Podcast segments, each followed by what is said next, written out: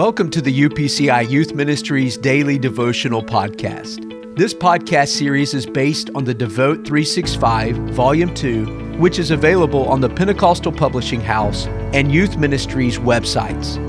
It is our desire at Youth Ministries to see you grow in your personal relationship with Jesus Christ through your daily time with Him. Remember, your daily devotion matters.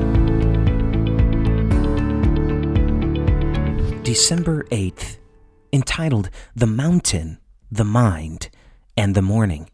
Today we'll be reading Amos chapter 4 and verse 13. For behold, he who forms mountains and creates the wind, who declares to man what his thought is, and makes the morning darkness, who treads the high places of the earth, the Lord God of hosts, in his name. The book of Amos records God's frustration with the children of Israel, specifically their disobedience and apathy towards his covenant promises. In Amos 4:13, God reminded his people of his omnipotence and omniscience. If you have ever seen a panorama of a majestic mountain range, you no doubt were in awe of the one who created those mountains. Through Amos, God reminded his people that he not only formed the mountains, but he also created the wind that whips across the towering peaks. Even more incredibly, God is concerned with the thoughts of men. Amos's words echo Psalm 139, which reminds us that God knows when we sit down and when we stand up, while at the same time comprehending all our thoughts. In verses 3 through 4, the psalmist added that his omnipotent, omniscious God knows all our ways as well as every word we speak. Simply put, this God who created the mountains and causes the sun to rise in the morning cares about you and me.